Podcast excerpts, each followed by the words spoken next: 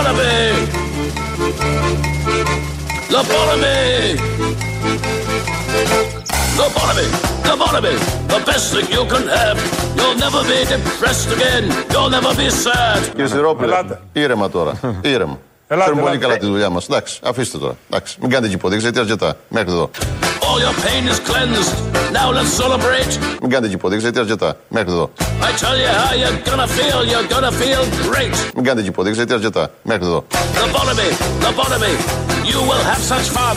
The pain starts when you start to think you're so much better dumb. Ήρεμα να ακούσουν και οι τηλεθεατές Το αρκετά, και οι κύριε εμπλεκόμενοι. Υπουργέ, να το πείτε στον Το να οδηγό λέτε σας, πράγματα όχι τα σε οποία είναι εμάς. ανυπόστατα. Αρκετά, Ένα όχι λεπτό. εδώ, τώρα. αρκετά. Ήρεμα, ήρεμα. Εντάξει. Είναι ο Υπουργός Αγροτικής Αναπτύξεως, ο Αυγενάκη.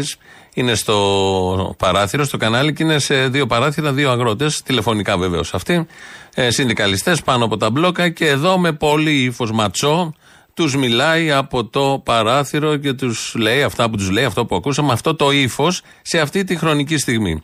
Που είναι στα μπλόκα, που θα κλιμακωθούν οι αγώνες και δείχνει πώς ακριβώς αντιμετωπίζει ο ίδιος ο Υπουργός τα πράγματα. Βέβαια, οι αγρότες θυμήθηκαν και παλιότερες συναντήσεις που είχαν με τον ε, κύριο Αυγενάκη. Μας τις θυμίζει ο Βαγγέλης Βάγκος από το Άμπλοκα. τα 10 παράδειγμα, από τα 100 ε, μαντριά ε, που πήραν αποζημίωση, τα 20 θα ξαναξεκινήσουν. Το 80% των κτηνοτρόφων έφυγε από το επάγγελμα. Αυτό βέβαια, γιατί να τον αγγίξει τον κύριο Αυγενάκη, μας ήρθε με το πόρσε καριέν και περίμενε να, να του ανοίξουμε την πόρτα. Δε, άνθρωποι μέσα στις λάσπες, χωρίς τρακτέρ, χωρίς ταγωνίδια, χωρίς καρούλια, χωρίς πρόβατα, χωρίς στάβλους και μας ήρθε με, με το πόρσε καριέν να μας πει τι. So all you freaks now in the world line up against the wall. This solution's perfect for one and all. Μην κάνετε και υποδείξεις γιατί αρκετά. Μέχρι εδώ. Lobotomy, lobotomy. Well, it won't hurt, will this? And even if it does, you won't remember it. Ο Πρωθυπουργός είναι πραγματικά ε, ένας ηγέτης πολύ, πολύ μεγάλης διεθνούς ακτινοβολίας. Ε, φύγαμε από τα αγροτικά, ακούσαμε τύπο αγρότης με την Μπορσετικά Γέν που είχε πάει ο Αυγενάκης μες στις λάσπες. Ένας άλλος εκεί πάνω στον καυγά σήμερα το πρωί με τον Αυγενάκη είπε ότι τους είχαν και περίμεναν, τους είχε ο Αυγενάκης και περίμεναν 5-6 ώρες μέχρι να τους συναντήσει. Θα δούμε τώρα πώς θα πάει όλο αυτό. Αγροτικό, έτσι πάμε να ξεκινήσουμε σ- σήμερα. Αλλά το σημαντικό είναι η δήλωση αυτή που ακούσαμε από τον ε, κύριο Γεραπετρίτη. Και αυτός χτες, χτες στο δελτίο ειδήσεων του Αντένα, μίλησε με μετρημένα λόγια για το, λίγα είπε δηλαδή, για τον πρωθυπουργό της χώρας. Ο Πρωθυπουργός είναι πραγματικά ε, ένας ηγέτης πολύ μεγάλης διεθνούς ακτινοβολίας.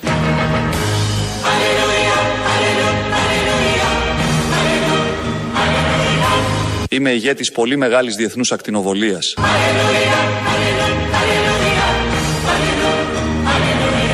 Είμαι ο καλύτερος.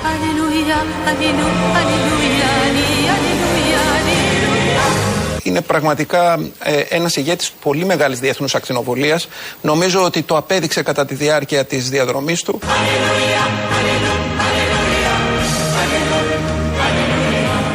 Είμαι ο καλύτερος. Μόνο ο κάλιστος. Ε, με, με τριοπαθή και με τριόφρον. Με τριόφρονο Μητσοτάκης, με τριοπαθή ο Γεραπετρίτης. Ε, τον λέει είναι ένας ηγέτης διεθνούς ακτινοβολίας. Είναι ο ηγέτης με τη μεγαλύτερη ακτινοβολία. Είναι το νούμερο ένα. Παραπέρα δεν έχει να πάμε που έλεγε. Είναι πρώτος. Πόσο πιο μπροστά να πάει. Ο κύριος Γεραπετρίτης, λοιπόν, υπουργός Εξωτερικών. Μάλιστα, το μεγαλείο του Κυριάκου Μητσοτάκη, το μέγεθός του, η διεθνής ακτινοβολία του, τον έχει βοηθήσει και στη δουλειά του. Θέλω να σας πω και το λέω αυτό έτσι με ειλικρίνεια ότι όταν ξεκίνησα τη θητεία μου στο Υπουργείο Εξωτερικών δεν είχα αντιληφθεί και εγώ ο ίδιος το πόσο σημαντικό διπλωματικό κεφάλαιο έχει η Ελλάδα εξαιτίας ακριβώς του Πρωθυπουργού.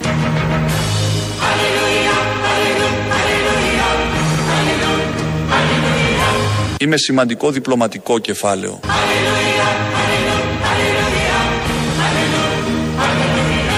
Δοξάστε με.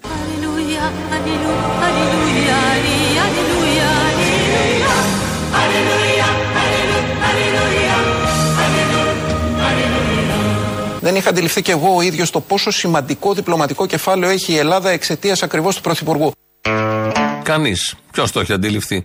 Τελικά το αντιληφθήκαμε όλοι. Εμείς το έχουμε καταλάβει εδώ σε εκπομπή. Κάνουμε ό,τι μπορούμε να το μάθει και περισσότερο ο κόσμος. Γι' αυτό μεταδίδουμε και αυτά τα ηχητικά. Εδώ η Γεραπετρίτης λοιπόν ε, του έλυσε τα χέρια η Διεθνής Ακτινοβολία του Κυριάκου Μητσοτάκη και είναι ένας πολιτικός διεθνούς, ηγέτης διεθνούς ακτινοβολίας. Πρέπει να είμαστε πολύ τυχεροί όλοι εμείς. Αντί λοιπόν να γιορτάζουμε κάθε μέρα και να δοξάζουμε κάθε μέρα, και το Θεό, σιγά, τον Κυριάκο Μητσοτάκη, είμαστε μες στη μιζέρια και μες στην ακρίβεια και επειδή τσίμπησε λίγο το λάδι, επειδή τσίμπησε το τάδε προϊόν, το βρεφικό γκάλα είναι 213%, δεν είναι και 1000% πιο ακριβό από τις άλλες ευρωπαϊκές χώρες και όλο αυτό έχει μεγεθυνθεί και όλο διαμαρτυρίες στον κόσμο. Και όταν δουν κάμερα έξω από σούπερ μάρκετ, αμέσως φωνάζουν και διαμαρτύρονται. Ο κύριος Βορύδης, που βγήκε σήμερα το πρωί, προτείνει λύσεις έχει τεράστια εδώ σημασία. Μαζί με όλα αυτά που κάνει η κυβέρνηση, γιατί η κυβέρνηση κάνει όλα αυτά, και το μείον 5% και το καλάθι είναι σημαντικά μέτρα, να υπάρχει εδώ και σύμπραξη και συμμαχία με τους καταναλωτές. Έχει τεράστια σημασία η καταναλωτική συμπεριφορά. Τι να κάνει ο καταναλωτή. Να πάει να αγοράσει από εκεί που βρίσκει φθηνότερα.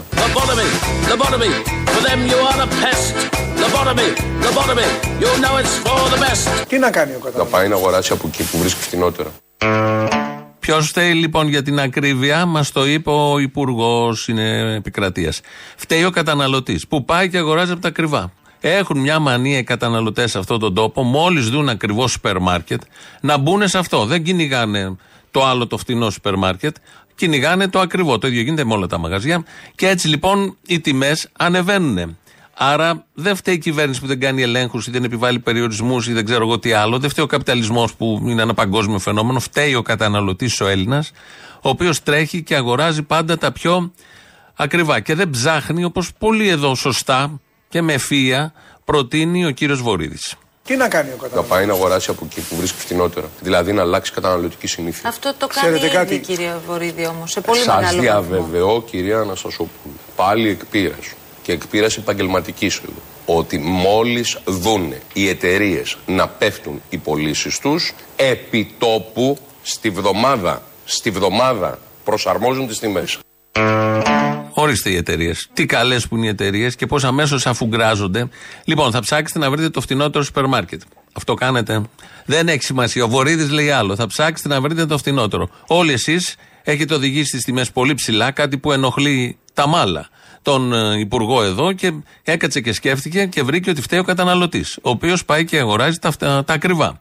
Και δεν αγοράζει τα φτηνά. Μάλιστα, ο κύριος Βορύδης έχει και πρόταση πώς πρέπει από εδώ και πέρα αυτό που λέει καταναλωτικές συνήθειες να προσαρμοστούν. Εγώ θυμάμαι όταν ήμουν σπούδαζα στο εξωτερικό, έβγαινα και έβγαλα, έβγαλα κυρίους που πηγαίνανε στο σούπερ μάρκετ και παίρνανε ε, μία φλίδα καρπούζι. Κορόιδευα εγώ μαθημένος από τα δικά μας που παίρναμε πάντα το καρπούζι ολόκληρο.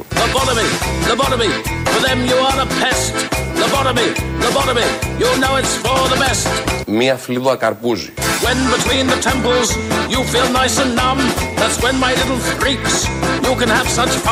Και παίρνανε μία φλίδα καρπούζι. Κορόιδευα εγώ μαθημένος από τα δικά μας που παίρναμε πάντα το καρπούζι ολόκληρο. Έχει τεθεί το πλαίσιο, αν το έχετε καταλάβει. Τόστ, τέσσερα τόστ για όλη την οικογένεια και μια φλίδα, φέτα ήθελε να πει, άλλη φλίδα, δεν έχει σημασία, ακόμη πιο λεπτή. Μια φλίδα καρπούζι. Δεν χρειάζεται ολόκληρο το καρπούζι. Καταρχάς πιάνει χώρο στο ψυγείο. Δεν χωράει τίποτα άλλο. Μετά, όταν το κόβεις, είναι βαρύ, όταν το μεταφέρεις, κόβεται το χέρι. Μια φλίδα καρπούζι, για όλη την οικογένεια εννοείται, επειδή ακριβώς κυνηγάμε τα φτηνότερα σύμφωνα με την οδηγία προτροπή του κυρίου Βορύδη. Το ολόκληρο καρπούζι θα το τρώνε οι πλούσιοι.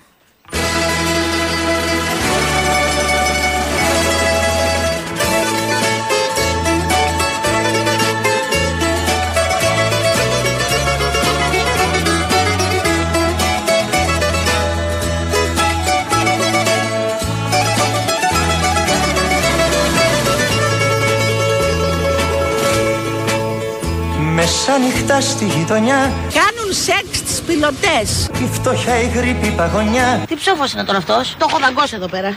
Και ο πολιτσμάνος στη γωνιά με στο χιονιά. Please, please λέω Put the coat down slowly. Το υπόγειο έμπασε νερά Περνάει το τρένο και σφυρά. Και κλαίν συνέχεια τα μωρά στη γειτονιά. Σάγα! Σκασμός! Και δεν μπορώ να κοιμηθώ Το νυχτικό που είναι. Άντε, πας, τι του λέει είναι, άντε μέσα, φύγε από εδώ. Να ονειρευτώ πως είμαι Και θα έχεις ένα ολόκληρο καρπούζι. Πως είμαι πλούσιος, πως είμαι αφέντης, βασιλιάς ταξιδευτής Με ένα καρπούζι ολόκληρο. Όσα κι εσύ κι εσύ κι εσύ θα ονειρευτείς Καρπούζια. Όταν θα σβήσουνε τα φώτα της γιορτής Φυσικά. Αν ήμουν πλούσιος, αν ήμουν πλούσιος Θα είχες πολλά καρπούζια. Καραβοκύρης, βασιλιάς ταξιδευτής Με ένα καρπούζι ολόκληρο. Όσα κι εσύ κι εσύ κι εσύ θα ονειρευτείς Καρπούζια. Όταν θα σβήσουνε τα φώτα της γιορτής Όταν θα σβήσουνε τα φώτα της γιορτής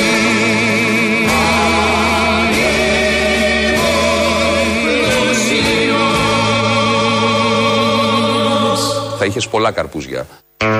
Τώρα είσαι φτωχός, θα φας τις φλίδες καρπούζι που λέει τα πολλά καρπούζια και τα ολόκληρα καρπούζια. Ποια είναι για τους πλούσιους, το καταλαβαίνει ο καθένας. Το είπε ο κύριος Βορύδης, γιατί δεν έχετε σωστές καταναλωτικές συνήθειες και πάτε και κυνηγάτε τα ακριβά σούπερ μάρκετ. Έχετε μια μανία οι Έλληνες, επειδή σας κάναν αύξηση μισθού προφανώς γι' αυτό, και πριν όμως, και πάτε και σπαταλάτε, πετάτε τα λεφτά στα ακριβά σούπερ μάρκετ, ενώ πρέπει να αγοράζετε από τα φθηνότερα. Δεν το είχατε σκεφτεί εσείς, το έχει σκεφτεί κανείς από εσάς; Όχι. Το σκέφτηκε ο Βορύδης, που πηγαίνετε όλοι στα Ακριβά. Από αύριο λοιπόν, μια που το είπε ο κύριος Βορύδης, που είναι και σοβαρός της κυβερνήσεως, άριστος και αυτός, θα πάτε στα φτηνά. Θα ψάξετε να βρείτε τα φτηνά. Ξέρει ο Αποστόλης. 2.11.10.80.880, τηλέφωνο επικοινωνίας, να σας πει ποια είναι τα φτηνά σούπερ μάρκετ για να μην πετάτε τα λεφτά για να πέσουν και οι τιμές. Γιατί δεν υπάρχει άλλος τρόπος να πέσουν οι τιμές. Αλλιώς θα είσαστε εκεί στους διαδρόμους των σούπερ μάρκετ και θα παραπονιέστε. Αν πας σε ένα σούπερ μάρκετ, βλέπεις τον κάθε πολίτη, στέκεται στα ράφια, κοιτάει, παίρνει το προϊόν, το ξαναβάζει πίσω, φτάνει στο ταμείο, ρωτάει πόσο κάνουν μέχρι εδώ την ταμεία και αν είναι κάτι παραπάνω, λέει βγάλ το. Τι να κάνει ο Να καταναλωτής. πάει να αγοράσει από εκεί που βρίσκει φτηνότερα. It's gonna be! Αυτά που αγόραζα πριν από δύο χρόνια με 50 ευρώ, σήμερα θέλω πάνω από 80. The Bonamy! It's gonna be! Τώρα το 50 ευρώ είναι σαν να έχουν, έχουν στη τσέπη σαν 20 ευρώ. Να πάει να αγοράσει από εκεί που βρίσκει φτηνότερα. The Bonamy! The Bonamy! You know you will feel fine. But when your brains don't work no more, you join the divine. Με ένα πεντάρικο έκανε σχεδόν τα ψώνια της εβδομάδας. Σχεδόν. Το πεντάρικο κάνεις για μια-δυο μέρες. Να πάει να αγοράσει από εκεί που βρίσκει φτηνότερα. Ε, βεβαίως φταίνουν αυτοί οι άνθρωποι που ακούσαμε μόλις και το δίκιο το έχει ο κύριος Βορύδης. Εννοείται, το καταλαβαίνει ο καθένας. να πάτε να αγοράσετε από εκεί που υπάρχουν τα φθηνότερα. Σε λίγο θα πέσει και πρόστιμο στους πολίτες που δεν πάνε να αγοράσουν από τα φθηνότερα. Και πάνε και αγοράζουν από τα ακριβότερα. Όλα αυτά κάπως είναι μελαγχολικά. Όχι τόσο, γιατί δείχνει ότι οι Έλληνες είναι πολύ πλούσιοι και πάνε στα ακριβότερα. Εν πάση περιπτώσει, στην ήδη ευτυχισμένη έτσι, κατάσταση, χαρούμενη κατάσταση και στην ευμάρεια, έρχεται μια είδηση που μας πάει ακόμη πιο μπροστά. Ο Λοβέρδος κάνει κόμμα, αλλά δεν μας το είπε. Καταρχάς, θα κάνετε κόμμα ή όχι; Ναι. Ρένα μου, σωθήκαμε! Σωθήκαμε, Ρένα! Θα κάνετε κόμμα Ναι. τώρα στις Ναι, ευρωεκλογές; ναι, ναι, ναι, ναι. Κόμμα στις ευρωεκλογές; Ναι, ναι, ναι, σωστό απαντάω, ευθαρζώ. Θα είστε εσείς υποψήφιος ως ευρωβουλευτής; Θα είμαι, ναι. Θα πάτε και στις Βρυξέλλες αν εκλεγείτε; Βεβαίως θα πάω. Πολιτικά, πού θα τοποθετείτε αυτό το κόμμα; Ανάμεσα Ανάμεσα σύρο και τζιά Μικρή φυτρώνει νερατζιά Μικρή φυτρώνει νερατζιά Ανάμεσα στο, στο χώρο του κέντρου. Για να μην λέω περισσότερο. Άρα, ανάμεσα στη Νέα Δημοκρατία και στο Πασόκ. Καλά τα λέτε. Όταν θα το ανακοινώσω, δεν το ανακοινώνω απόψε. Ο αφέτης μου, ο Βροντάκης, αραβωνιάζει απόψε το γιο του το Μανούσο. Αλλά δεν στο λέω. Ο Με απόψε ρωτάτε λέτε και ότι απαντάω. θα το κάνετε. Ναι, ναι. Έχω ακόμα δ- δρόμο να διανύσω, δρόμο προετοιμασίας. Το όνομα το έχετε βρει; Όλα τα έχω βρει. Αλλά δεν στο λέω. Όλα, αφού σας είπα στον Άριο Πάγο, είδα το εμπρός, το εμπρός είναι σύνθημα. Το εμπρός είναι, είναι του Μακρόν. Είναι Το σύνθημα μου. σκεφτήκατε λοιπόν να πάτε σε αυτό το Δεν εμπρός. το σκέφτηκα από το εμπρός. Είναι σύνθημα που έρχεται από πίσω, από βαθιά, από πολλά κινήματα στην Ναι. Ευρώπη. Αλλά δεν στο λέω. Το Δεν εμπρός. το σκέφτηκα από το εμπρός. Είναι σύνθημα που έρχεται από πίσω. Μέρες που είναι. Δεν το σκέφτηκε από το εμπρός, είναι σύνθημα που έρχεται από πίσω. Το εμπρός ήταν το μεταξύ σύνθημα ε, του Μακρόν, όντως. Θα κάνει κόμμα, αλλά δεν μας λέει πότε. Και έχουμε μείνει όλοι με την απορία από χθες το βράδυ. Πότε ακριβώς θα κάνει κόμμα. Είναι η ίδια απορία που θα βρούμε το φτηνό σούπερ μάρκετ που λέει ο Βορύδης. Γενικώς είμαστε όλο απορίες και πρέπει να ψάχνουμε εμείς. Τίποτα δεν μας δίδεται έτοιμο σε αυτόν τον τόπο. Εκεί οφείλεται η εγρήγορση που έχει ο ελληνικός λαός και η ξυπνάδα του ελληνικού λαού. Αυτό το ταπεραμέντο το μεσογειακό που δεν χάβει τίποτα. Ε, αυτό ακριβώς οφείλεται σε αυτά. Ότι πάντα μας δίνουν το μισό και πρέπει εμείς να ανακαλύψουμε το άλλο μισό. Ο Ανδρέας Λοβέρδος, αυτά τα είπε χτες βράδυ, αλλά δεν μας είπε ακριβώς πότε θα είναι το κόμμα, τι θα είναι, πώς θα λέγεται κτλ, κτλ. Το κάνει συνέχεια αυτό από πέρυσι, πρόπερσι, πότε έφυγε από το Πασόκ. Κάνει ανακοινώσεις, μάλιστα κάνει και εκδηλώσεις, να πει ότι θα κάνει κάτι. Δεν το λέει εκεί, εκείνη τη στιγμή, είτε στην τηλεόραση είτε στην εκδήλωση, αλλά λέει ότι στο μέλλον θα μας πει τι θα κάνει. Εγώ έχω πει και το ξαναλέω για άποψη εσάς. Από τις 15 Ιανουαρίου, ενώ μέχρι τώρα κρατιέμαι επί ένα χρόνο μετά τις προεδρικές εσωκομματικές εκλογές μόνο στα εξωτερικά θέματα, Ναι. από τις 15 Ιανουαρίου και μετά θα βγω πολύ μπροστά. Μάλιστα. Το Νοέμβριο θα κάνω, έχω κλείσει ήδη ε, αίθουσα στο κέντρο της Αθήνας 20 του μηνός Νοεμβρίου για μια πολιτική συγκέντρωση. Ναι. Και πριν τα Χριστούγεννα θα ανακοινώσω την επιλογή μου. Δεν θα αργήσω. Στις επόμενες εβδομάδες θα πάρω τις τελικές αποφάσεις και θα τις ανακοινώσω. Αλλά ένα να κρατήσετε από αυτή τη συγκέντρωση. Ίσως κάποιοι από τα λεγόμενά μου βγάζουν συμπεράσματα. Δεν τους αδικώ. Θέλω να βγουν συμπεράσματα από αυτά που λέω. Θέλω να βγουν πολιτικά συμπεράσματα και εκτιμήσεις από αυτά που είπα για τις αναγκαίες επόμενες κινήσεις. Απλώς θα μου δώσετε λίγες εβδομάδες ακόμα καιρό να ολοκληρώσω αυτές τις συζητήσεις και να ανακοινώσω τις αποφάσεις μου. Κρατήστε από απόψε. Θα είμαι παρόν σε κάθε περίπτωση. Θα είμαι παρόν σε κάθε περίσταση. Αλλά δεν σας λέω. Θα κάποια στιγμή θα σας πω. Σήμερα σας φώναξα εδώ να σας πω ότι θα κάνω άλλη εκδήλωση που θα ανακοινώσω στην άλλη εκδήλωση. Αυτό είχε γίνει το Δεκέμβρη. Τους φώναξε εκεί όσοι πήγανε για να τους πει ότι σε άλλη εκδήλωση θα ανακοινώσει κάτι. Και πήγαν αυτοί. Προφανώς θα πάνε και στην επόμενη εκδήλωση. Αλλά δεν σας λέω όπω ο Τζανετάκος στην γνωστή ταινία. Με τους βροντάκιδε και τους φουρτουνάκιδε που δεν έλεγε, αλλά τα είχε πει όλα. Εδώ δεν μας τα είπε και όλα και περιμένουμε και όλα. Και περιμένουμε για να, γιατί έχουμε αγωνία για το μέλλον του τόπου. Είναι ένα εθνικό κεφάλαιο ο Ανδρέας Λοβέρδος. Πρέπει να χαράξει και αυτός τη γραμμή και να συνεισφέρει και να εισφέρει στον τόπο, στις αγωνίες του τόπου και στα διέξοδα. Μέχρι και τη Χριστοφιλοπούλου πήραν στη Νέα Δημοκρατία, το Λοβέρδο όχι. Πολύ του τύχησε όλο αυτό και βγήκε και ανακοίνωσε ότι θα κάνει κόμμα, αλλά θα το μάθουμε κάποια στιγμή. Δεν έχει εκκλησία ομοφιλόφιλους. Το ξέρουμε όλοι αυτό. Υπάρχει κάποιος που μπορεί να το βεβαιώσει; Όχι, το είχε πει ο Μητροπολίτης Μεσσηνίας πριν κάνα δύο εβδομάδες. Σήμερα το πρωί όμως το είπε ακόμη πιο ωραία. Ο Σταρ Μητροπολίτης Πυραιό Σεραφείμ. Οι άνθρωποι αυτοί που θα ψηφίσουν αυτό το νομοθέτημα παραμένουν μέλη της Εκκλησίας; Τη στιγμή που ποδοπατούν Ναι, το ό- δόγμα όχι, και λέτε. το ήθο Εκκλησίας. Όχι, λέτε, ο- όποιοι- ο- όποιοι το ψηφίσουν- Εσείς τι λέτε; Ε, Εγώ να να- κάνω μια να- ερώτηση. να- να σας μπορώ πω. εγώ, μπορώ εγώ να είμαι, μπορώ να είμαι μέλος του Sky και την ίδια στιγμή να αντιπαλέω το Sky; Να αντιστρέψω το Πέστε μου. ερώτημα. Μπορώ εγώ να είμαι μέλος της Εκκλησίας και να είμαι ομοφιλόφιλος; Ναι, όχι. Ναι, αλλά υπάρχει Εάν- ομοφιλοφιλία εάν στην είστε- Εκκλησία, εάν δεν είστε- υπάρχει; Ακούστε. Όχι, δεν υπάρχει. όχι, δεν υπάρχει. Lobotomy, it's gotta be. Lobotomy, it's gotta be. Μπορώ εγώ να είμαι μέλος της Εκκλησίας και να είμαι ομοφιλόφιλος; Ναι, όχι. Lobotomy, it's got to be. Ναι, όχι. Lobotomy, it's got to be. Όποιος έχει λοιπόν οποιοδήποτε στοιχείο, οποιαδήποτε γνώση τέτοιου θέματος, να το καταθέσει αμέσως στην ιερά σύνοδο ή στον κατατόπους Μητροπολίτη για να επι- επι- επιβληθούν τα υπό των ιερών κανόνων προβλεπόμενα. Θα κλείσουν οι μισές εκκλησίες. Αν όποιος έχει τα στοιχεία πάει εκεί. Δεν χρειάζονται στοιχεία. Κάποια πράγματα φαίνονται. Κάποια άλλα λέγονται. Κάποια άλλα γίνονται. Όλοι είμαστε μάρτυρες, γνωρίζουμε κάποια πράγματα. Εδώ κάθετος ο Μητροπολίτης, δεν υπάρχει ομοφιλοφιλία στην Εκκλησία, διότι αυτό αντίκειται στους κανόνες και διάφορες άλλες λέξεις πολύ όμορφες για ένα θέμα πολύ γαργαλιστικό για Μητροπολίτες. Συνέχεια με αυτό ασχολούνται. Συνέχεια κάθε μέρα δύο-τρεις Μητροπολίτες θα βγούνε να πούνε για αυτά τα θέματα και πόσο κακή είναι η ομοφιλοφιλία. Ε, η κυρία Γεροβασίλη είχε καιρό να μιλήσει. Είναι η αλήθεια. Μίλησε, θυμόσαστε όταν είχε βγει ο Κασελάκης που μας έλεγε. είχε κάνει κάτι γκάφες τότε. Τώρα δεν πολύ κάνει γκάφες γιατί δεν πολύ μιλάει. Αλλά όποτε βγαίνει θα κάνει μια ωραία γκάφα ο Κασελάκης. Είχε πει τότε ότι θέλει δύο μήνες να προσαρμοστεί. Πέρασαν πέντε και από ό,τι φαίνεται μάλλον προσαρμόστηκε. Στηρίζουμε τον Στέφανο Κασελάκη, ο οποίος ο ίδιος βεβαίως ήθελε ένα χρόνο. Ξέρουμε όλοι ότι προέρχεται από μια άλλη πραγματικότητα και βεβαίως ήθελε ένα χρόνο προσαρμογής σε αυτή την πραγματικότητα, τον οποίο το δικαίωμα αυτό το είχε και του το αναγνωρίσαμε όλοι.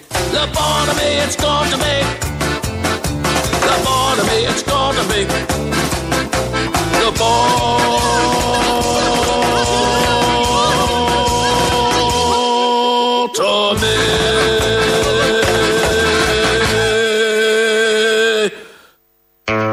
Πάλι καλά. Τέλειωσε δηλαδή το, ε, το χρόνος προσαρμογής όπως μας διαβεβαίωσε η κυρία Γεροβασίλη. Αυτό είναι πάρα πολύ ευχάριστο. Το καταλαβαίνει ο καθένας. Πολλά ευχάριστα έχουμε σήμερα. Προτάσεις για να πέσει η ακρίβεια. Θα πέσει από αύριο και θα ψάχνετε όλοι τα φθηνότερα και όχι τα ακριβότερα που πάτε μέχρι τώρα.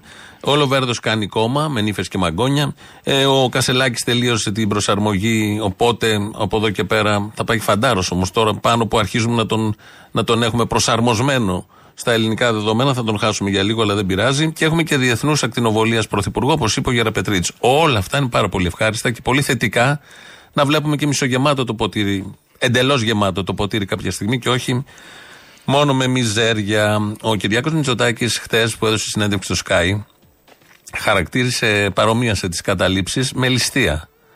Αυτό είπε, καταλήψεις, φοιτητές, η νέα γενιά, το μέλλον, καταλήψεις που σε όλες τις χώρες του κόσμου είναι μια μορφή αγώνα πιο ακραία από τις συνηθισμένες μορφές, ναι, αλλά όμως είναι μια μορφή αγώνα. Καταλήψεις που έχουν φέρει αποτελέσματα και στην Ελλάδα και στις άλλες χώρες του κόσμου.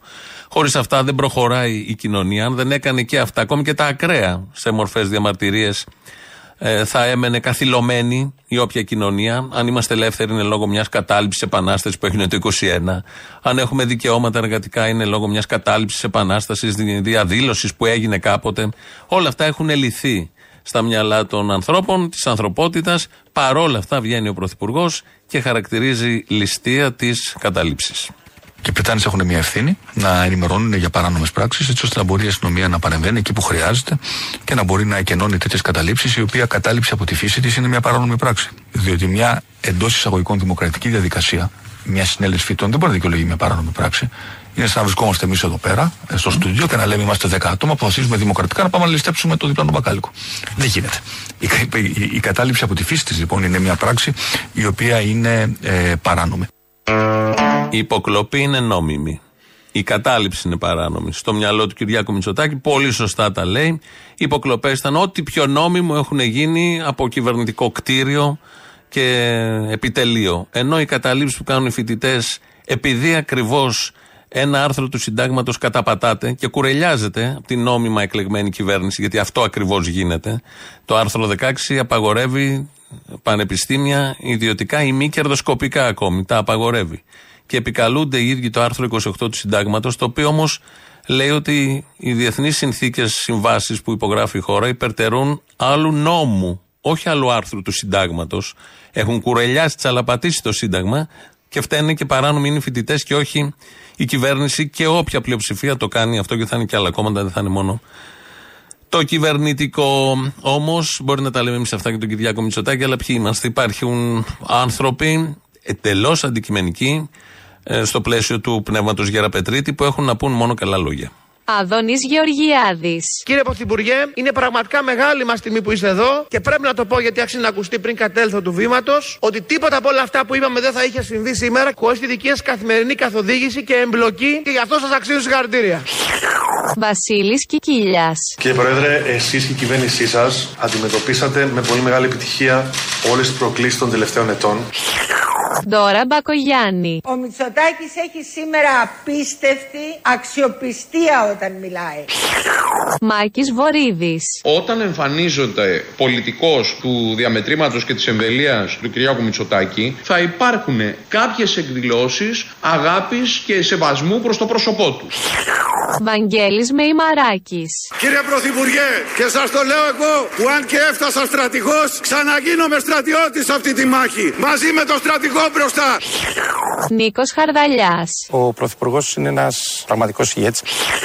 Μπάμπης Παπαδημητρίου. Οι Ευρωπαίοι εμπιστεύονται το Μητσοτάκι. Τον εμπιστεύονται τόσο πολύ που μερικές φορές λέμε βρε παιδί μου, μπράβο. Άννα Μισέλα Σιμακοπούλου. Οι Βρετανοί λέει θέλουν τον Κυριάκο Μητσοτάκη αντί για τον Μπόρις Τζόνσον. Μην τους μπει καμιά ιδέα και θέλουν εσάς για πρωθυπουργό εκεί, κύριε Πρόεδρε, γιατί δεν δίνουμε. Δόμνα Μιχαηλίδου. Νιώθω πάρα πολύ περήφανη και χαρούμενη που έχουμε αυτόν τον πρωθυπουργό. Θεωρώ ότι είναι ε, one in a million. Δημήτρης Κερίδης. Ο Κυριάκος Μητσοτάκης πραγματικά επειδή ήμουν στην αίθουσα μπορώ να σας πω ότι έλαμπε. Γιάννης Λοβέρδος. Αυτό που λένε οι πολίτες που με σταματούν στο δρόμο είναι ένα πράγμα. Ευτυχώς που σε συνθήκες πανδημίας έχουμε κυβέρνηση τον Κυριάκο για τη Νέα Δημοκρατία. Στέλιος Πέτσας. Ποιος την εμπνέει την σταθερότητα και την εμπιστοσύνη. Και αυτός που την εμπνέει είναι ο Κυριάκος Μητσοτάκης. Γιάννης Οικονόμου. Όπως είναι γνωστό, ο Κυριάκος Μητσοτάκης βρίσκεται στην παγκόσμια πρωτοπορία. Γιώργος Γεραπετρίτης. Ο Πρωθυπουργός είναι πραγματικά ε, ένας ηγέτης πολύ μεγάλης διεθνούς ακτινοβολίας. Όλο αυτό εμπλουτίστηκε με την φρέσκια σημερινή χτεσινή δήλωση, χτεσινοβραδινή, του κυρίου Γεραπετρίτη. Τα υπόλοιπα είναι παλιά, τα εμπλουτίζουμε. Καλύτερη η Μιχαηλίδου που είπε ένα στο εκατομμύριο. Η Φωτίου είχε πει κάθε 100 χρόνια για τον Τζίπρα. Εδώ είναι, έχουμε πιο καλά αποτελέσματα και νιώθουμε πιο ευτυχείς με αυτή την κατάσταση. Να το πούμε και καθαρά, είναι θεόσταλτος. Σήμερα βγήκαμε στα παλιά μας τέτοια και είμαστε όλοι εδώ. Άρα λοιπόν οφείλουμε να ανάψουμε μία λαμπάδα στο Μητσοτάκι.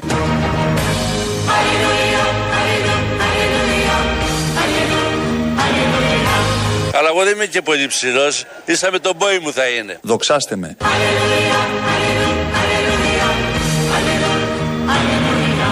Θεόσταλτε, κύριε Πρωθυπουργέ. Είμαι εγώ.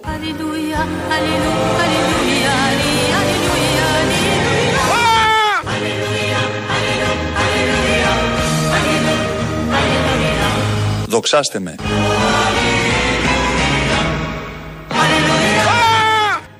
Δοξάστε τον λοιπόν. Ε, 2, 11, 10, 80, 8, 80, αν θέλετε να τον δοξάσετε. Σημειώνει όνομα, επίθετο και ό,τι ακριβώς θέλετε να πείτε τις δικές σας ε, δοξασίες, ξέρω εγώ, οτιδήποτε θέλετε. Radio παπάκι παραπολιτικά.gr, το mail του σταθμού αυτή την ώρα, το βλέπω εγώ εδώ. Ο Δημήτρης Κύρκο ρυθμίζει τον ήχο. Πάμε να ακούσουμε πρώτο μέρος λαού. Κολλάμε και τις πρώτες διαφημίσεις. Το Χάρβαρντ είναι καλό πανεπιστήμιο από ό,τι καταλαβαίνω, ε. Πολύ καλό. Αν το λέει ο Κυριάκος, είναι καλό, ναι. Μπήκα στο Χάρβαρντ, αποφοίτησα αριστούχος. Δεν νομίζω ότι πιστεύει κανείς ότι σε ένα σκληρά αξιοκρατικό Αμερικάνικο πανεπιστήμιο αποφοιτεί κανείς αριστούχος επειδή έχει ένα όνομα αναγνωρίσιμο στην Ελλάδα. Ναι, όχι, ρε παιδί μου, είναι το καλύτερο το Χάρβαρντ. Το Αν το λέει ο Κυριάκος είναι καλό, δεν είναι έτσι κι αλλιώς καλό. Α, δεν μου λέει. Εμπιστεύεσαι τον Κυριάκο; Εμπιστεύεσαι το Χάρβαρντ; Τέλος. Ε, βέβαια, τον Κυριάκο. Θα... Δηλαδή, αν αυτός που εξυπηρετεί τα συμφέροντα καλύτερα από οποιονδήποτε άλλον το λέει, τότε. Ε, τότε ε, τελείωσε. Ε, τελείωσε, τελείωσε. Δεν μου λες, ποιοι έχουν τελειώσει το Χάρβαρντ, ας πούμε, όλοι αυτοί που έχουν τελειώσει το Χάρβαρντ, οι πρόεδροι, οι πρωθυπουργοί κτλ. Αφού βγάζει σωστούς ανθρώπους και με γνώση, γιατί ο κόσμος έχει αυτά τα χάλια, ρε φίλε; Ορίστε. Άρα, πάμε κι εμείς Χάρβαρντ να γίνουμε κι εμείς, να καταλάβουμε πώς δημιουργούνται τα χάλια. Να γίνουμε κι εμείς υποψήφιοι πρωθυπουργοί με έναν τρόπο. Δεν κατάλαβα. Ο Σαμαράς, ας πούμε, τι καλύτερο έχει τον Καϊδό; Ο Σαμαράς τι καλύτερο έχει; Ναι. Το WiFi, ρε φίλε. Εγώ σήμερα μπορώ να του υποσχεθώ ότι θα έχουμε δωρεάν ασύρματο Wi-Fi ίντερνετ σε όλη την Ελλάδα σε ένα χρόνο. Να πρέπει να το κάνετε τώρα που το παντέλο. Το κάνω. Μα και γι' αυτό το είπα. Α, ναι, με συγχωρείτε, δεν θυμόμουν. Έγινε το Wi-Fi, τελείωσε και το Wi-Fi να μου. Ε, τελείωσε. Μα έχει κι άλλα βέβαια, το Μετσοτάκη έχει. Κοίταξε, ε, Αποστολή, να μην τους αφήσουμε να φύγουν από τη χώρα. Εγώ ζω με αυτό το όνειρο βέβαια, ουτοπία είναι. Να μην φύγουν από τη χώρα που λέει να φύγουν από τη χώρα και πλησιάζουν. Να μην φύγουν από τη χώρα και να τους πάρουμε όλα τα λεφτά. Μόνο αυτό τους πονάει. Η τσέπη τους πονάει, τίποτα άλλο. Αυτό ξαναπέστο. Μπράβο. Όχι, το άκουσα, το άκουσα. Το άκουσα, μην το ξαναπείς. Και να πληρώσουν και τις ζημιές που έχουν κάνει. Είχα πάει στο μάρκετ πριν τρεις μέρες και ακούω μια κυρία δίπλα λέει τέσσερις φέτες ζαμπόν, τέσσερις φέτες για το στενό. Ναι, ναι. Ε, τυρί. Ε, πόσο δηλαδή, κάτσε, ρε δεν Γιώργο; περνάστε δύο μέρες. Τέσσερα τόσα θα φτιάξει. Πρέπει να πάρει δέκα φέτες να τις πετάξει μισές. Εσύ πόσα τόστα έφαγες σήμερα; Κρατήθηκα, έφαγα μισό για να φτάσει για όλη την οικογένεια. Τέσσερα τόσα του Γιώργο και χορταίνει η οικογένεια όλη. Τι λέει ρε φίλε. Τι Ναι, άλλοι ναι, ναι. ταράδες είναι αυτοί. ε; Έφαγα μισό. Τι άλλοι ταράδες είναι αυτοί. Δεν τρέπονται. Βγαίνουν και λένε τις μαλακίες και δεν τρέπονται. Καλέ, άμα ντρεπόντουσαν αυτή τη δουλειά θα κάνανε.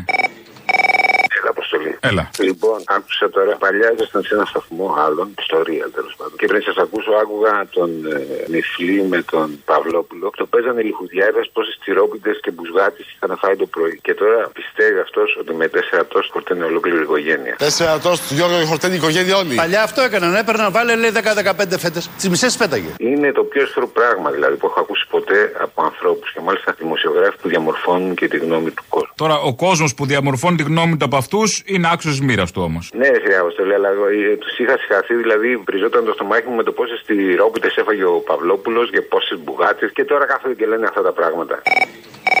Να σου πω κάτι άλλο. Να κάνουμε απεργία, να κάνουμε κινητοποίηση, να κάνουμε... αλλά μην φτάνουμε στα άκρα. Δεν να κλείσουμε δρόμους τώρα και πανεπιστήμια, ρε παιδί μου. Να βάλουμε το καπέλο μας τραβά, ας πούμε. Έτσι όπως κάνουμε στην Ιαπωνία. Α, θα μπορούσε να γίνει και αυτό. Θα μπορούσε, ας πούμε, να κάνουμε μια απεργία ιδιωτικά. Ο Κυριάκος πώς κλαίει ιδιωτικά; Ναι, μπράβο, ναι. Νιώσατε ποτέ να σπάτε, αν κλάψατε. Και αισθάνθηκα μεγάλη πίεση και ιδιωτικά μπορεί και να, ε, μπορεί και να έκλαψα. Να κάνουμε μια ιδιωτική απεργία, μια ιδιωτική κατάληψη, μια ιδιωτική πορεία. Ακριβώς. Ε, Δεν κατάλαβα. Κάνε μια πορεία από το σαλόνι μέχρι την κρεβατοκάμαρα. Μικρή, Αυτό. μικρή, τι να κάνουμε τώρα; Φεύγεις από τη δουλειά, πας σπίτι σου και λες: Κάνω απεργία τώρα. Ναι. Βλέπω τηλεόραση και γυρίζω στραβά, ας πούμε. Ωραία. Και περπάτας στο πεζοδρόμιο, ας πούμε, πιάσε και έναν τυχαίο εκεί αγκαζέ και πες του πάμε, ξέρω εγώ, μέχρι το σούπερ μάρκετ. Πορεία. Ναι, πορεία, Ιδιωτική σούπερ πορεία μάρκετ. αυτή. Τι αλυταράδες είναι αυτοί. Τι Έλα καλέ, αλυταράδες. σταμάτα, τα παράλε, δεν θα ήθελα. Δεν τα παραλέω, προσπαθώ και συγκρατούμε και είμαι κομψός. Έτσι. Αυτό Γιατί μ' αν αρέσει. δεν ήμουν και ε, έλεγα αυτά που σκέφτομαι, θα ακούγονταν μόνο μπιπ. Μπιπ, μπιπ, μπιπ. Μόνο αυτό θα ακούγονταν.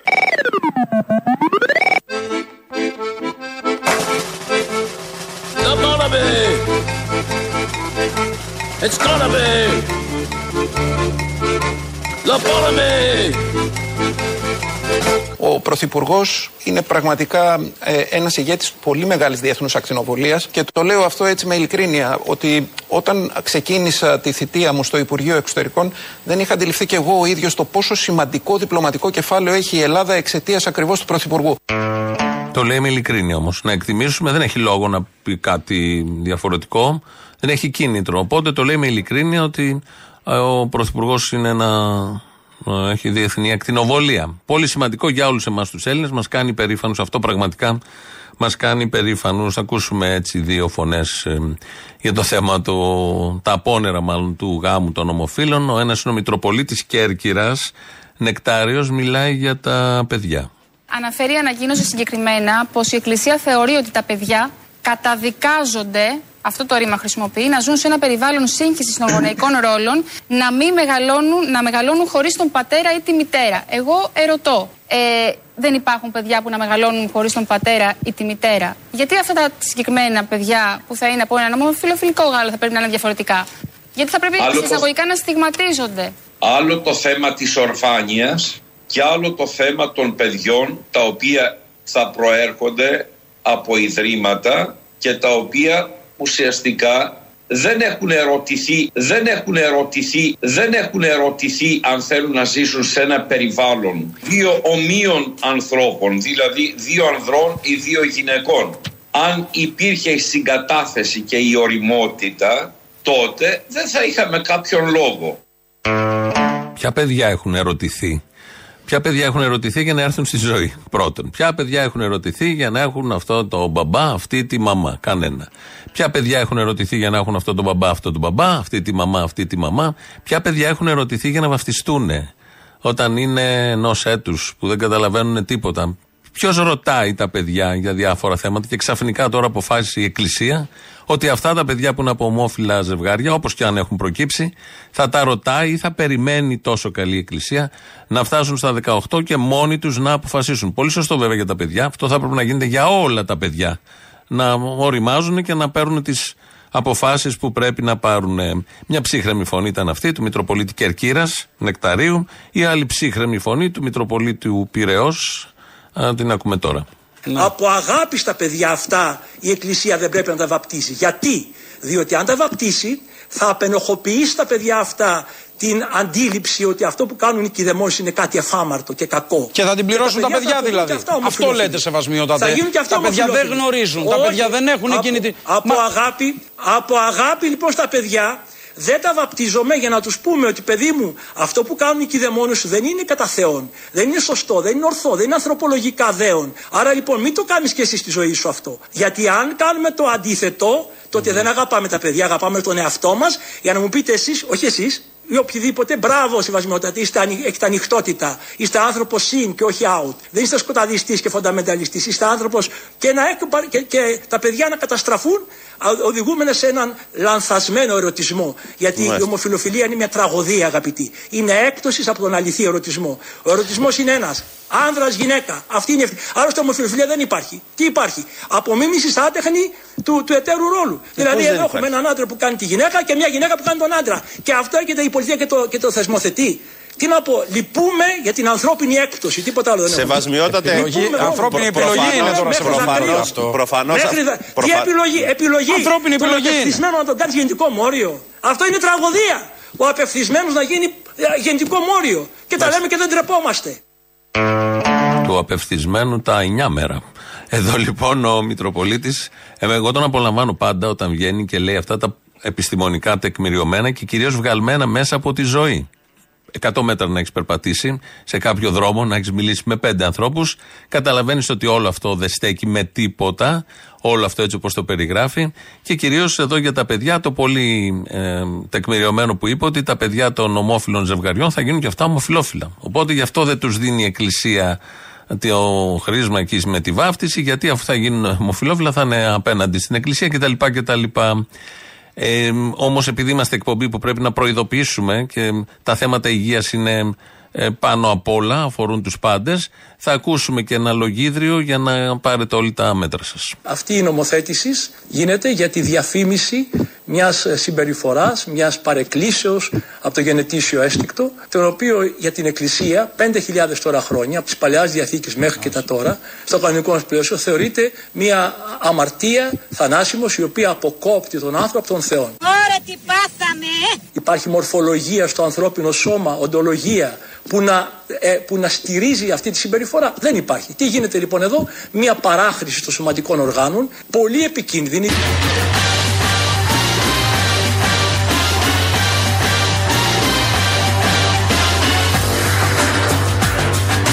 Μια παράχρηση των σωματικών οργάνων, πολύ επικίνδυνη, διότι δεν είναι τόσο απλό αυτό το οποίο είπατε. Εάν πληκτρολογήσετε στο Google, στην Google ομοφιλοφιλία καρκίνος, θα σας βγάλει μελέτες που λέει φοβερά πράγματα. Γιατί δεν μπορείς να, παραχρη... να κάνεις παράχρηση των σωματικών οργάνων χωρίς κόστος. Αυτά δεν έχουν επι- Επομένως, η αποδειχθεί ομοφιλοφιλία όμως δεν είναι- επιστημονικά σεβασμιότατε, με συγχωρείτε, αυτά δεν έχουν αποδειχθεί. Με, συγχω... ε, με, με, συγχω- με επιστημονικά. συγχωρείτε, με Έτσι, συγχωρείτε. Παρακαλώ. Με συγχωρείτε. Ξέρετε καλώς, δεν είναι τώρα ούτε ο, ο- η ώρα ούτε ο τρόπος να Ναι, πούμε ναι. αυτά τα θέματα. Για, για, σεβόμεθα και το ακροατήριό μας και τους τηλεθετέ του Ναι. Sky. Αλλά αντιλαμβάνεστε ότι το μικροβίωμα που υπάρχει στους χώρους αυτούς, όταν μπει στον οργανισμό, δημιουργεί προβλήματα. Καρκίνος. Πεθαίνουν όλοι οι ομοφυλόφιλοι. Το είπε εδώ ο Μητροπολίτης. Κάτι παραπάνω ξέρει. Δεν είναι γιατρός, αλλά όμως ξέρει γιατί είναι άνθρωπος του Θεού και γκουγκλάρει ε, ομοφυλοφιλία και του βγάζει καρκίνος. Δεν του έχει βγάλει τίποτε άλλο. Του έχει βγάλει μόνο τις ασθένειες. Οπότε γι' αυτό το μεταδώσαμε για να λάβουν τα μέτρα τους όσοι πρέπει, να ξέρουν από εδώ και πέρα. Όλα αυτά είναι ο δημόσιος λόγος στην Ελλάδα. Κάνει ζάπινγκ και πέφτεις πάνω σε ένα ρασοφόρο να μιλάει για αυτά τα θέματα με αυτά τα επιχειρήματα. Τα οποία και ένα αβάφτιστο παιδί μπορεί να τα αντιμετωπίσει άνετα, αρκεί να έχει λίγο αυτοσεβασμό και λίγο να έχει περπατήσει μέσα στη ζωή, να ξέρει τι ακριβώς γίνεται. Βεβαίως μπορεί να φέρει και τόμους επιστημονικών βιβλίων, αλλά δεν έχει καμία αξία να αντικρούσει κανείς αυτά που λέει ο Μητροπολίτης. Από μόνα τους είναι πάρα, πάρα πολύ ωραία. Ναι. Έλα ρε παιδάκι μου, τι γίνεται μέσα, χαμός. Χάους. Πες μου, ναι. Αποστόλη. Έλα. Είμαι ωραία Αποστόλη, ήρθε. Λοιπόν, για τους καπιταλιστές επιγείς θα ήθελα να πω γαμώ την πίστη τους και γαμώ το μουχαμπέτη τους. Α, μην γαμάτε πολύ κι εσείς, μην γαμάτε. Γαμίστε λίγο πιο ήρεμα. Δηλαδή, πιο απ' έξω απ' έξω. με για αυτά τα παράσιτα της κοινωνίας, το μόνο που απομένουν από τους λαούς είναι να τους εκτελέσουν επί τόπου.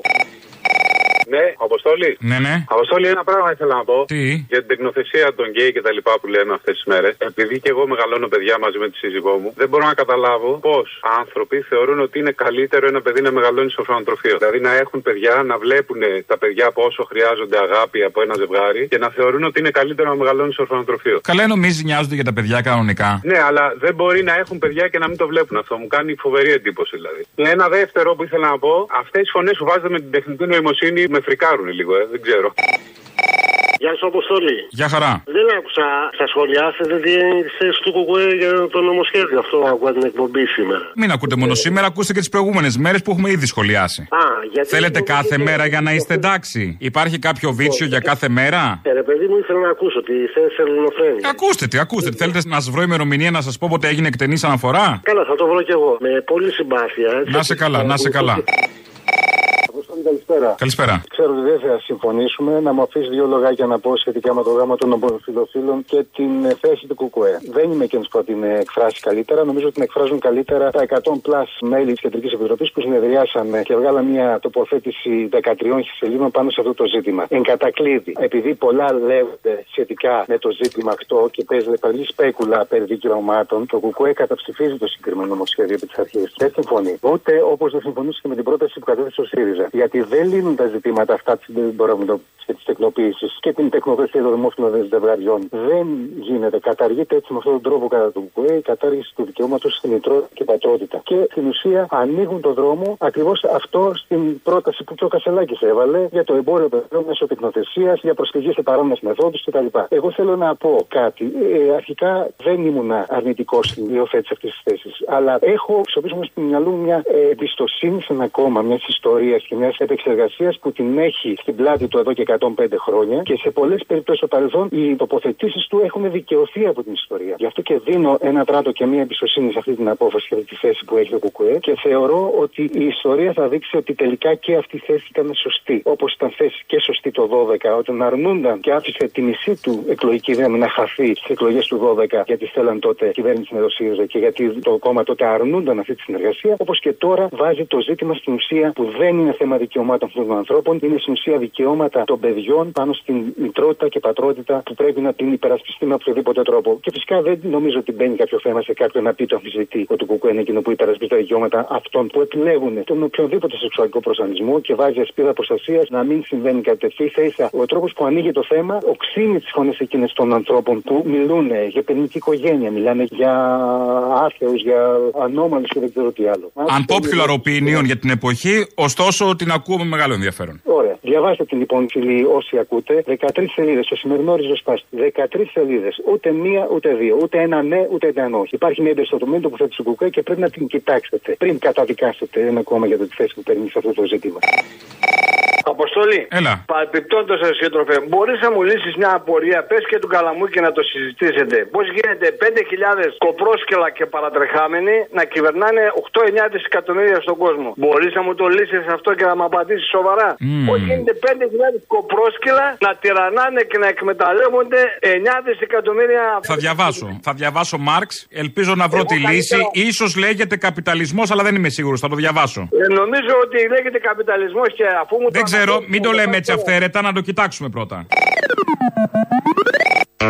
Ε, θέλει ψάξιμο. Θέλει ψάξιμο πώς ακριβώς λέγεται όλο αυτό, έτσι όπως το περιέγραψε ο τελευταίος ακροατής. Ε, επειδή γίνεται λόγος για φιλανθρωπίες και η Εκκλησία, επειδή έχουμε σήμερα αρκετούς, δύο μάλλον Μητροπολίτες, αλλά σε τέσσερα-πέντε ηχητικά, ε, να ακούσουμε ποια είναι η πραγματική φιλανθρωπία. Αυτό το κύριο συγκεκριμένα, επειδή ε, κι άλλοι μου είπαν, Μα είσαι με αυτό το πολυχρονόπουλο σε μια φωτογραφία κτλ. σω ήταν ένα event που έτυχε να είναι και αυτός, να είναι δικό του event. Σίγουρα κάνω, χωρίς να το διαλαλώ, κάποια φιλανθρωπικά στη ζωή μου. Καταρχήν το ότι μένω στην Ελλάδα είναι φιλανθρωπία. Ο Λάκης Γαβαλάς. Έδωσε τον ορισμό της φιλανθρωπίας. Εγώ συμφωνώ με αυτόν τον ορισμό περισσότερο. Τον έχουμε εδώ κοντά μας, λέει αυτά που λέει, περιφέρεται, ντύνεται, βγαίνει σε εκπομπές. Όλο αυτό καλό το λες, μια άλλη νότα. Χαράζει δρόμους όπως ξέρουμε. Τώρα θα ακούσουμε ε, μια σκληρά εργαζόμενη γυναίκα είναι, επειδή επίσης γίνεται τις τελευταίες μέρες συζήτηση για τις γυναίκες, μητρότητες και όλα τα υπόλοιπα. Μια σκληρά εργαζόμενη είναι η Ιωάννα Τούνη. Επειδή πολλοί γελάνε και με τη δουλειά του, των influencer. Ναι. Που ε, κακώς γελάνε. Τι να κάνουμε τώρα, είσαι influencer και από τη στιγμή που πληρώνεσαι, που κόβεις το τιμολόγιο, που φορολογείσαι, δεν κατάλαβα, δουλειά είναι. Φυσικά και είναι δουλειά και ναι, φυ- φυσικά πλέον είμαι full time influencer όπως πες το και δεν θεωρώ ότι είναι κάτι το οποίο είναι εύκολο. Δηλαδή, πολύ ο κόσμος το έχει συχνά ότι α, και κάνει και ένα κλικ και ανεβάζει, ας πούμε, και κάτι έγινε. Γενικά, αυτό που δηλαδή, δεν έχω ποτέ off, είμαι ακόμα και διακοπές και πρέπει από το πρωί μέχρι το βράδυ να ανεβάζω συγκεκριμένα πράγματα, να μοιράζομαι με το κοινό μου. Δεν, υπά, δεν υπάρχει μια μέρα που θα ξυπνήσω και θα πω σήμερα είμαι χαλαρά, κύριε Υπάρχει Δανία μου». κανόνας, δηλαδή ότι κάθε μέρα πρέπει να ανεβάσεις ένα βιντεάκι. Κάθε μέρα πρέπει να σε δούνε. Κάθε μέρα πρέπει Σίγουρα. να μάθουν για σένα. Υπάρχει αυτό, ε; Ναι, γιατί με αυτόν τον τρόπο δείχνει σεβασμός σε αυτούς που σε ακολουθούν. Δηλαδή, δεν γίνεται ξαφνικά να εξαφανίζεσαι επειδή ε, περνάς καλά, γιατί και ο κόσμος θέλει να δει. Μα και αυτή τώρα πήγε Ντουμπάι, δεν ανεβάζει τίποτα. Πώς περνάει η Ντουμπάι, πώς περνάει στο Μεξικό, τι κάνει στο Μεξικό; Δεν έχετε απορία; Τι κάνεις στο Ντουμπάι Τούνι και δεν ανεβάζει. Δεν ανησυχήσατε για λίγο; Στο Μεξικό τι έκανε; Πώς πέρασε; Δεν θέλουμε όλοι. Υπάρχουν χιλιάδες. Τα λέει αυτά η Τούνη γιατί προφανώς έχει τους λόγους της. Όμως υπάρχουν χιλιάδες από κάτω που θέλουν όντως να μάθουν. Δεν έχει άδικο. Να μάθουν τι έκανε η Τούνη ή κάθε Τούνη. Η κάθε influencer. Είναι επάγγελμα. Βαρέα, ανθυγιεινά όπως ακούσατε. Δεν ξεκουράζεσαι καθόλου. Δουλεύεις 24 ώρες το 24ωρο. Ό,τι χειρότερο δηλαδή. Πάτε και γίνατε υπάλληλοι σε σούπερ μάρκετ, θα μπορούσατε να γίνετε influencers. Και να, βέβαια, χειρότερη δουλειά, καλύτερα που γίνεται στο σούπερ μάρκετ, γιατί έχετε ένα συγκεκριμένο ωράριο. Ξέρεις τι σου γίνεται. Ξέρεις και ποιο είναι και το φτηνό σούπερ μάρκετ. Για να πας και να πεις στου φίλους σου, όπως είπε ο Βορύδης στην αρχή της εκπομπής. Σαν σήμερα, 1996, μια πολύ κομβική χρονιά, ξημέρωσε 31 Ιανουαρίου με ένα κομμάτι της Ελλάδας υπό αμφισβήτηση. Μια γκρίζα, ένα γκρίζο νησί που αυτό σήμαινε μια γκρίζα ζώνη, τα ίμια, δύο βραχονισίδες για την ακρίβεια. Είχε προηγηθεί ένα βράδυ πολύ παράξενο. Είχαμε να το ζήσουμε χρόνια και το ξημέρωμα αυτής της μέρας, 31η, είχαμε τρεις νεκρούς αξιωματικούς και ένα ευχαριστώ στους Αμερικανούς. Η βραχονισίδα Ήμνια είναι και θα παραμείνει ελληνική. Χριστόδουλος Καραθανάσης Παναγιώτης Λαγάκος Έκτορας Γιαλοξός Θέλω να ευχαριστήσω την κυβέρνηση των Ηνωμένων Πολιτειών για την πρωτοβουλία και τη βοήθειά τους. Όταν ρωτάει ο ίδιος ο Αμερικανός ναύαρχος και τι θα πείτε στην κοινή σας γνώμη; και απαντάει ο Θόδωρος Πάκαλος. Θα πούμε ότι τη σημαία την πήρε ο αέρας. Ο κύριος Πάγκαλος με πίεζε εκείνο το βράδυ να πω ψέματα ότι την πήρε τη σημαία ο άνεμος στο κύμα για να λήξει η υπόθεση. Φύσαγε πολύ εκείνη το βράδυ. Είχε πολύ αέρα. Ο Ναύαρχος Λιμπέρης είναι εδώ ο τελευταίος. Ο πρώτος τελευταίος είναι ο Γιάννης Καψής. Έχει διατελέσει, είχε διατελέσει υπουργός εξωτερικών, υφυπουργός στις κυβερνήσεις Ανδρέα Παπανδρέου, δημοσιογράφος παλιός. Τα έχει γράψει και σε βιβλία. Είχε πολύ αέρα τότε και πήρε τη σημαία ο άνεμος στο κύμα. Φτάσαμε στο τέλος.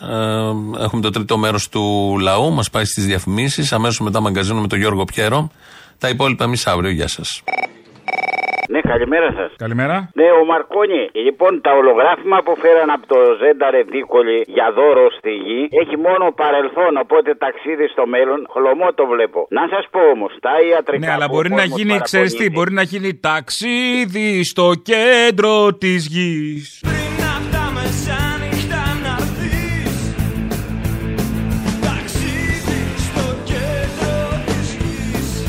Ναι, να σου πω όμως, το βεβλιάριό μου, γιατί να μην με καλύφθηκε στο υγεία και σε όλα τα ιδιωτικά και εμένα και όλο τον κόσμο; Ένα αυτό, Α, δεύτερο. μεγαλοπιάστηκες, ήθελες και το Τα υγεία. όπλα, τα Μάλιστα. όπλα γιατί φώναζα και η Χροπή και ο Αρτέμις να τα κάνουμε όλα made in Greece. Χρειαζόμαστε όπλα πάντοτε. Και όχι μόνο όπλα και τρακτέρ μαλκότσι. Μαλκότσι.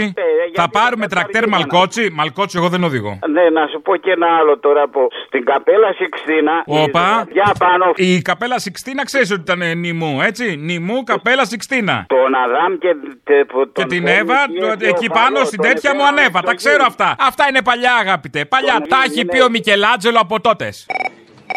Είπε αυτός από τη Σάμο 4.000 κόσμο μόνο σε ένα κάμπινγκ. Ναι. Πόσα κάμπινγκ έχει εκεί το νησί; Ε, δεν εννοούσε κάμπινγκ όπως το έχετε στο μυαλό σας, παρεόμαλα, περδάτο και τζιβάνες. Κάμπ μεταναστών εννοεί. Α, ωραία. Έχει 4.000 κόσμος δηλαδή και δεν έχουν νερό. Εμείς εδώ που είμαστε 3.000 κόσμος σε όλη την επαρχία εδώ της Σάρτας δεν έχουμε και εμείς νερό. Ωραία, παιδιά, αφού δεν έχετε κι εσείς να μην έχουν ταυτεί όλα καλά, το λύσαμε. Ε, ναι, δηλαδή τι παραπονιέται και ο άνθρωπος. Εδώ δεν έχουμε εμείς. Σωστό. 4.000 κόσμος. Όχι, όχι, εσείς είστε λιγότεροι δικαιούσε να έχετε. Σωστό. Ε, ναι. Για βάλετε πόσες πολιτείες υπάρχουν στην Ελλάδα από 4.000 κόσμος. Είναι 46, Τώρα βάζω, νομίζω. βάζω, τώρα, τώρα βάζω. Είναι 46, άρα έχουμε αρκετό κόσμο. Εντάξει. Όλα καλά. Δώστε κανένα τοστάκι, αφήστε το νερό, κανένα τόσο. Τέσσερα τόστ θα φτιάξει. Πρέπει να πάρει 10 φέτε να τις πετάξει μισές. Τέσσερα τόστ, Γιώργο και χορτένει η οικογένεια όλη. Η Εκκλησία θα περιμένει αυτά τα παιδιά να μεγαλώσουν, να καταλάβουν λίγο τη ζωή και όταν θέλουν να βαπτιστούν θα βαπτιστούν. Τι κρυβότανε πριν από χρόνια. Ε, Μαλάκα, Μαρκαντώνη και μετά Λουκά. Να σου πω τι κρυβόταν πριν από χρόνια όταν είπε αυτός ο Καραγκιόζης, ο Αποστόλης Μπαρμπαγιάννης. Δεν με ρωτήσανε όταν με βαφτίσανε. Γιατί το έχεις πει στην εκπομπή και το θυμάμαι πάρα πολύ καλά. Ποιους σκοπούς εξυπηρετείς Μωρή Κουφάλα, ε; Από πόσα χρόνια είσαι μπροστά; Πολλά. Δεν το θυμάμαι, αλλά πολλά. Δεν μπορείς να το βρεις; Πού να το βρω, καλέ, πας καλά, βρες το εσύ και στείλ το. Πού να το βρω, ρε Μαλάκα, εγώ το έχει πει πριν από χρόνια. Δεν με ρωτήσανε. Εγώ βέβαια σου είπα. Σε βαφτίσανε γιατί είσαι μαλάκας. Γι' αυτό για να γίνεις άνθρωπος. Και έγινα. Ε, κάπως. Δες τα αποτελέσματα. Ρε Εσύ, ποιος αδύναμο κρίκος, ρε; Αδύναμο κρίκος είναι η Ελλάδα. Βοηθάμε Ουκρανούς, βοηθάμε όλο τον πλανήτη, βοηθάμε. Βοηθάμε τώρα με τα πάντα. Ε, ε βέβαια. Με αποτέλεσμα τι; Τι Για πες μου τώρα. Και για πες μου τώρα, ρε Απόστολε. Όλοι αυτοί, ναι, τα ιδιωτικά πανεπιστήμια θα σπουδάσουν. Ποια, τα παιδιά τους, των δημοσιογράφων, των πολιτικών, αυτοί. 100.000 ευρώ. Να πηγαίνω εγώ μετά σε ένα γιατρό που έχει βγει από αυτά και να μου λέει να πούμε τίποτα. Χέστα, Απόστολε. Χέστα. Έλα, Αποστολή. Έλα. Να σου πω και κάτι άλλο, ρε φίλε. Έγινε η ιστορία με τον Παπαντώνη, ας πούμε, τα λεφτά που έτρωγε εκεί στην Κιβωτό και τα λοιπά. Δεν ξέρω, θα αποδειχθεί στο δικαστήριο, στην ανεξάρτητη δικαιοσύνη. Έτσι. Γίνεται τώρα αυτό με τον άλλον άνθρωπο και την ε, κοινωνική κουζίνα. Το μόνο που αποδεικνύουν, καταρχήν και μόνο που λέμε ότι θα υπάρχει αυτή η κοινωνική κουζίνα για να τρώει αστεγή, έπρεπε να ντρεπόμαστε. Αλλά, εν πάση περιπτώσει, να το βγάλουμε στην άκρη αυτό. Συζητάμε ότι έχουμε παραχωρήσει οποιοδήποτε κοινωνικό κράτος σε κάτι ιδιώτες και στην καλή θέληση όσο υπάρχει και αν υπάρχει και δεν τρεπόμαστε καθόλου. Καλέ, πού ζεις; Μωρέ, αυτό το εγώ το ξέρω που ζω. Είναι ένα μπουρδέλο και μισό. Είναι να αρχίσεις να βρίζεις και να μην σταματάς. Μη με σκάς. Γαμώ τα σπίτια τους.